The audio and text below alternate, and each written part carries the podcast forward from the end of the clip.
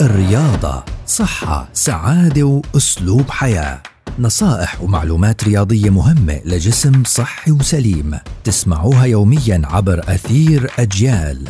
مع الكوتش مجدي الرابي مدرب الرياضة المحترف. مع الكوتش بودكاست من أجيال. يأتيكم كي تطوروا أجسامكم نحو صحة أفضل.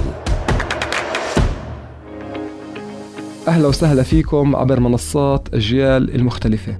كتير ناس بيكون عندهم بنيتهم الجسدية ضعيفة وزنهم كتير خفيف وبيكونوا رايحين على ممارسة الرياضة للهدف إنه هم يزيدوا عندهم وزنهم. هدول الناس إيش بنحكي لهم؟ بنحكي لهم انكم أنتم عندكم فرصة كثير منيحة إنكم تزيدوا وزنكم بس بدنا نركز إنه يزيد بطريقة صحية. ممنوع يزيد وزني أو ينقص بطريقة مش صحية.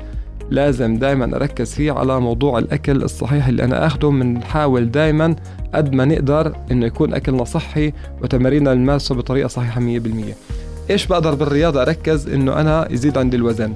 بدنا نركز على رياضة كمال الأجسام. نحاول دائما إنه نزيد الأوزان اللي إحنا بنقدر نستخدمها طبعا لنسبة معينة. إحنا دائما بركز إنه في أوزان عالية ممنوع أوصلها لأنه هيك بتعمل عندي مشاكل كتير كبيرة. ونركز كمان على تقليل التكرارات. يعني أنا إذا بمارس رياضة كمال الأجسام وعمالي بحمل أوزان بنسبة معينة أنا بدي أزيد هاي الأوزان وأقلل عندي التكرارات. يعني أحاول أعمل عندي 8 عدات أو 6 عدات على وزن أعلى وعلى جولات أقل شوي. بهذا الوسيلة بزيد عندي النسبة العضلية اللي موجودة عندي في جسمي. والأهم من هذا كله اللي هو المحدد الرئيسي إنه أنا شو باكل؟ الأكل هو الجزء الرئيسي لأنه الرياضة ممكن هتزيد عنا الوزن ممكن تنقص الوزن.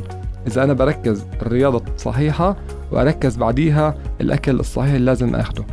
نتمنى الصحة والسلامة للجميع in sports we share love.